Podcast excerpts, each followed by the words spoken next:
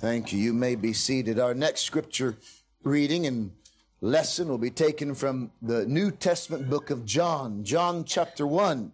If you have a copy of the word, you'd like to turn there with me. John chapter 1. This is one of the most famous portions of the Bible. John chapter 1, we'll be reading together from verse 1 down to verse number 14. The Gospel according to John. The New Testament begins with Matthew, as we've heard a moment ago, Mark, Matthew, Mark, Luke, and then John. And John, a very interesting man, has written not just this book, but three little letters at the end of the Bible as well. But we're looking at the gospel record according to John, beginning in verse 1. Listen to these famous words that are worth hearing today, really every day, but this day as we remember the birth of our Savior. In the beginning was the Word, and the Word was with God, and the Word was God. The same was in the beginning with God. All things were made by Him, and without Him was not anything made that was made. In Him was life, and the life was the light of men. And the light shineth in darkness, and the darkness comprehended it not. There was a man sent from God whose name was John. The same came for a witness to bear witness of the light, that all men through him might believe. He was not that light, but was sent to bear witness of that light. That was the true light which lighteth every man that cometh into the world. He was in the world, and the world was made by him, and the world knew him not. He came unto his own, and his own received him not. But as many as received him, to them gave he power to become the sons of God even to them that believe on his name, which were born not of blood, nor of the will of the flesh, nor of the will of man, but of God. And the Word was made flesh and dwelt among us. And we beheld his glory, the glory as of the only begotten of the Father, full of grace and truth. May God bless the reading of His Word. We come to our final lesson tonight and taken from these rich words of John the Apostle. And in this we find such words of life, but we also find a summary of all we've just read and heard tonight. It might be a bit of a, a rush, a mad rush in your mind as we've read scripture after scripture and sung Christmas carol after Christmas carol and Maybe you're a little confused by it all, but it goes all the way back to that first lesson we read at the beginning tonight. Would you look this way for a moment? All the way back to the beginning. When God created man and created woman, and He placed them in a garden, the scriptures tell us. And God walked with man. There was a unique fellowship that man has never since experienced quite like that day. Man was in perfect communion with his God. There was no sin. There was no disease. There was no corruption. It was perfect. It was a world of perfection. The Bible says God saw it and it was good. There was no bad in it. But we read in Genesis chapter 3 that something happened to ruin it all. And that something is that little three letter word that nobody likes to use today, the word sin. Man willingly and deliberately disobeyed God. And we find ourselves today in 2022 in a bigger mess than ever before. Our world, as you know it, is full of darkness, full of brokenness, and no matter how advanced society has become, no matter how much we pride ourselves on our intellectual advancements and technology and medicine and information and so on, no matter how much we pride ourselves, we are just as rotten today as ever before. We like to pat ourselves on the back and recognize ourselves as somewhat of a civilized society, but we couldn't be further from the truth. We may look good on the outside and dress a little bit more decently than we have in the past. We may have more financially and materially than other, other worlds around us or other countries and nations around us have. But make no mistake about it, we're just as broken as any people. You know that yourself. You don't need me or anyone else to stand here tonight and tell you that really in the depth of your own heart and mind is a brokenness that cannot be avoided. And you may put on a brave face, a smile, and nice Sunday clothes to come to the Christmas carol service, but we all know that when we look in the mirror every single day, we look right into the face of someone who is not what they should be. We know it. And we like to justify ourselves by saying we're not quite as bad as he is, or not quite as bad as she is. Yes, I'm not perfect, we may tell ourselves. I know I'm not what I should be, but at least I'm not like them. We have a problem. That problem is our sin has separated us from God. You don't even need to read the scriptures to see that. But we do find in the Word two wonderful truths that I want to share with you tonight. We read a moment ago, in the beginning was the Word, and the Word was with God, and the Word was God. We know this is speaking of Jesus Christ. We know that because in verse 14 it says, the Word was made flesh and dwelt among us. Jesus became a man and lived on this earth. Now, some people think that Jesus began his existence when he was born in a manger in Bethlehem. But you've missed one of the greatest truths of Scripture. And that is the truth that Jesus Christ is eternal. He's always been. He just made his earthly appearance, as it were, when he was born in a manger. Verse 14 says, We beheld his glory. There's a truth that we find throughout the scriptures, and it's a truth we find in our hearts today, and that truth is that there is a God. Most of the world agrees on that. Most of the world agrees, although they differ on who that may be, most of the world agrees that there is a God. That's faith's irreducible minimum, you could say. When you strip it all back, most every faith says there is a God. We know that tonight, don't we? I couldn't help but think of Job.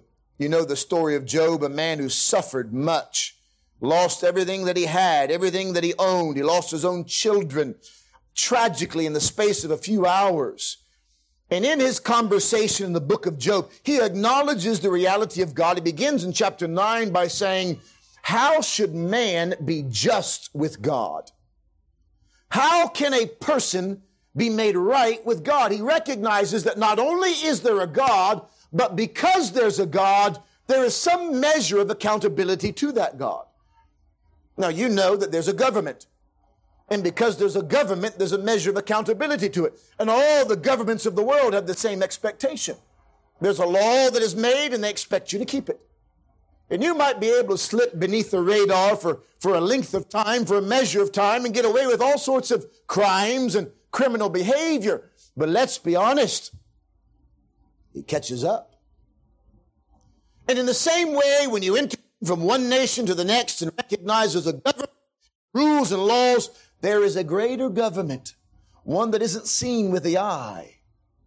And there's a greater law that is expected of us to keep.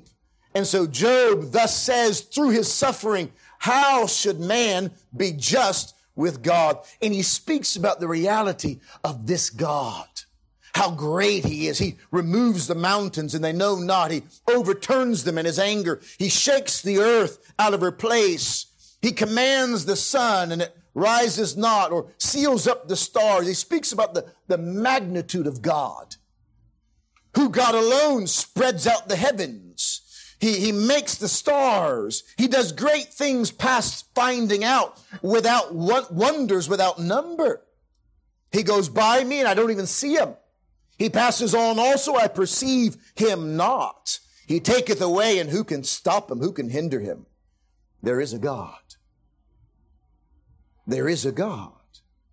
But with the understanding that there is a God comes this trembling fact that we are accountable to him. Now, this is what Christmas is all about. The message of a coming Savior is the, is the answer to our fears, the answer to our heart's longing. We know there's a God and we know that there's an accountability to Him and there's even a day of reckoning, meaning there's a court hearing for you and I. Now, you might be thinking today that, well, if there is a God, I've lived my life like this all, all the days of my life. I've never had any problems. I've never been caught. So I've done a few silly, naughty things. What's the big deal? The big deal is that there is a day of reckoning. When I was 16 years old, I sometimes share this story. When I was 16 years old, I finally got caught. I was a bit of a naughty boy as a teenager growing up. I suspect like some of our young lads here. And uh, I like, I couldn't help myself. That's at least what I told my mother. I couldn't help myself but get into a bit of trouble. And I was getting away with it. In fact, I was getting away with it so frequently and regularly that I thought really I was invincible. I would never be caught. And my acts of mis- mischief seemed to grow larger and larger, and my acts of daring and risking seemed to grow wider and wider and bigger and bigger until finally one day I was caught. Me and a cousin of mine were caught borrowing somebody else's car. Now, I use the word borrow because I did return it when I was finished, but I was caught. And when I was caught, a court date was set that me and my cousin were to appear at. Now, the interesting thing was, I thought I was having a grand time. My cousin and I thought we were having a whale of a good time. We enjoyed ourselves every moment of it. We enjoyed our, our mischief. We enjoyed, let me use this word, our sin. And we thought at the end of the night, we had done what we had done and gotten away with it. We were free. But in reality, we were just waiting for the announcement that we had been caught. And let me give you an announcement tonight. Are you listening? Would you look this way? You've been caught. You've been caught by a God that sees all and knows all. He knows the thoughts in your mind and the intentions of your heart. He knows everything you've ever said and everything you've ever done. He knows you've been caught and there's a court date that's already been set and you cannot escape it just like I couldn't escape that court date at the age of 16. That's the problem. The problem is every one of us have broken the law of God, sinned against God, we've been caught, and there's coming a day that we refer to as a day of judgment. It's coming very soon. And we, like Job in chapter 9, cry out. Job says in verse 33, Verse 32, he's not a man. God is not a man as I am, that I should answer him. Some people talk like this sometimes. They say, well, when I see God, I'm going to tell him a thing or two. My friend, when you see God, you'll fall flat on your face. You'll be so stricken with fear that you can't open your mouth. I'm going to give him an earful. My friend, not so. You couldn't be more foolish to say such a thing. He is not a man like I am that I should answer him and that we should come together in judgment. And Job says something very sad. Listen to what he says. Neither is there any daysman betwixt us that might lay his hand upon us both. Job, feeling the reality of his brokenness and sinfulness and God's awesomeness and holiness, he cries out and says, not only is God not like me, but there's nobody to stand between me and God that can put his hand on God and put his hand on me and bring us together. There's no one. Can I tell you, that's exactly what runs through the mind and heart of most of humanity today. Those who acknowledge there's a God, and, and, and the truth is most of us don't want to acknowledge it because we don't want to recognize that we've been caught and that there's a day of judgment. And so instead we try to push him out of our mind. But if you stop and think about the reality of God and the reality of that day, you might, like Job, begin to sweat because there's no one between you and God. No one to stand there and say, hold on a moment, God, be merciful. No one to stand there and say, hold on, he wasn't that bad. I'll vouch for him. No friend to stand up on your behalf because the truth is on judgment day, there'll be nobody there.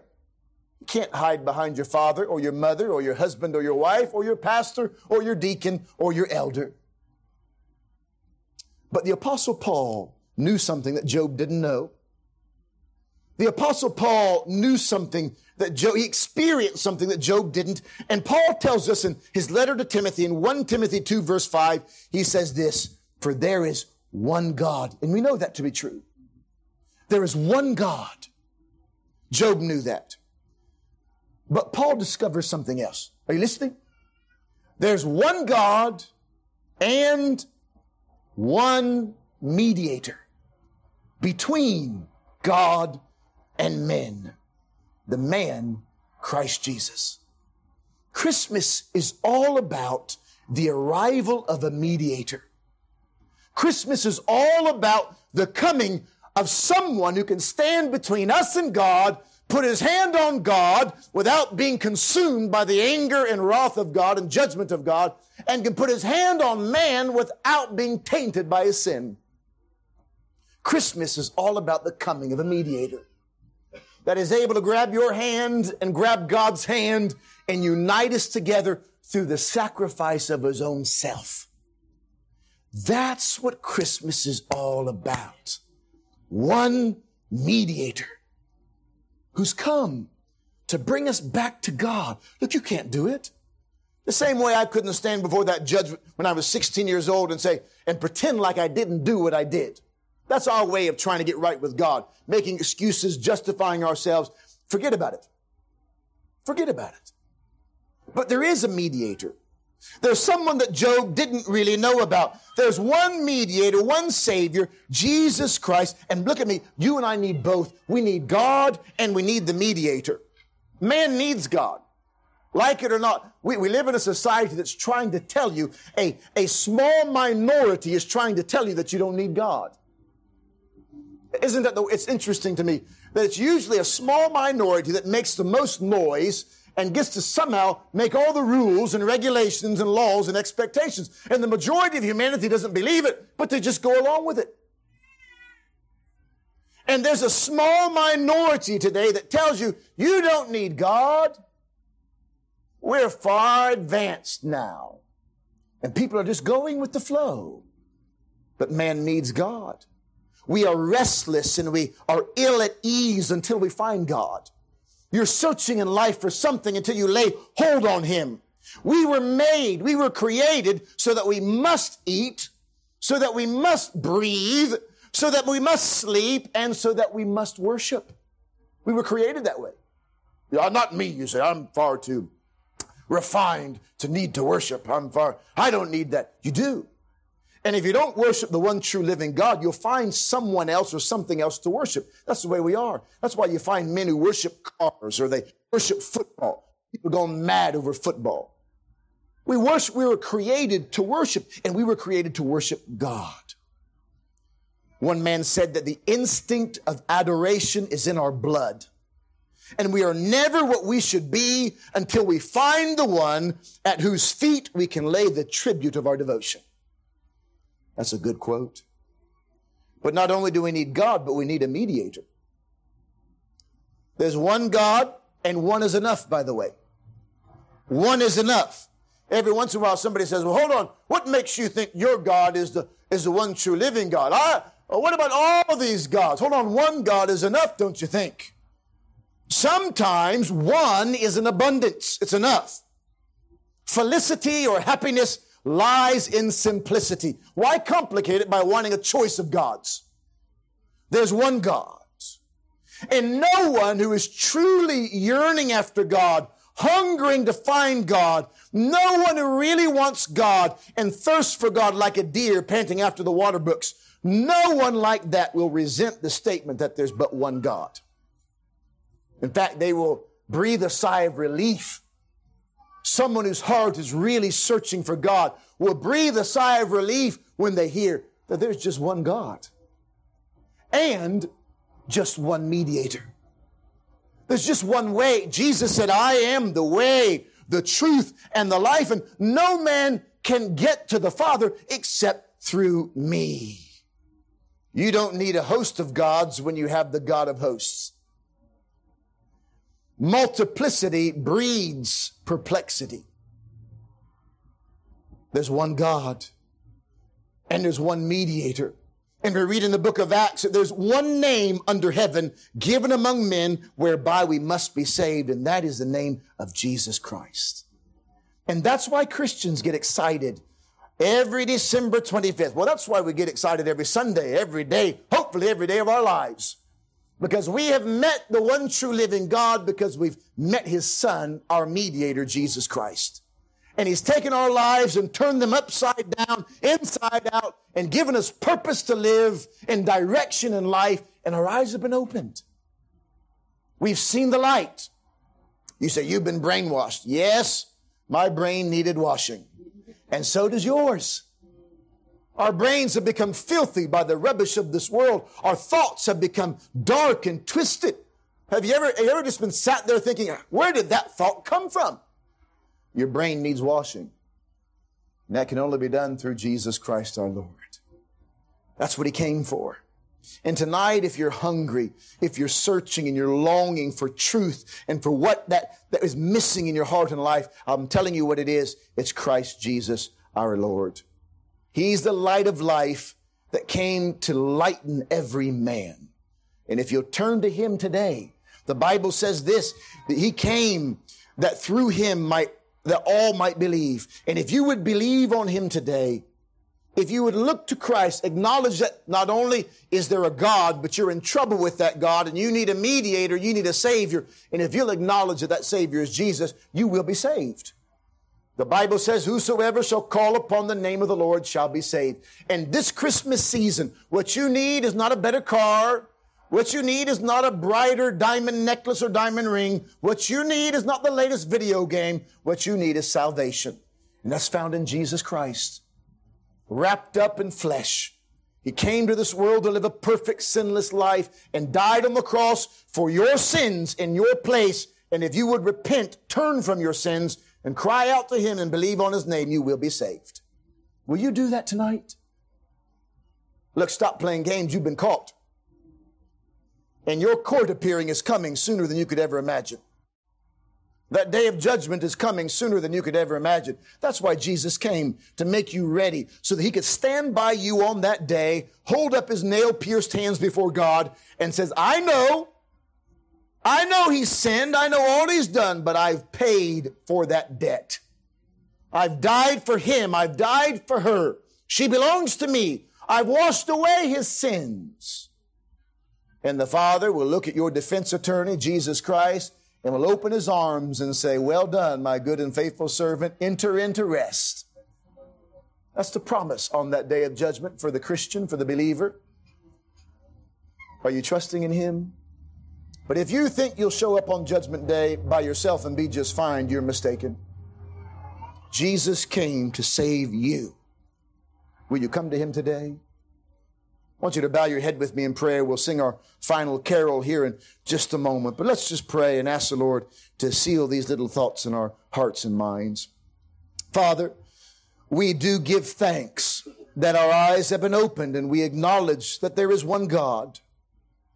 But we rejoice to know the truth that Job didn't have on that day, that there's one God and one mediator. There is a daysman betwixt us.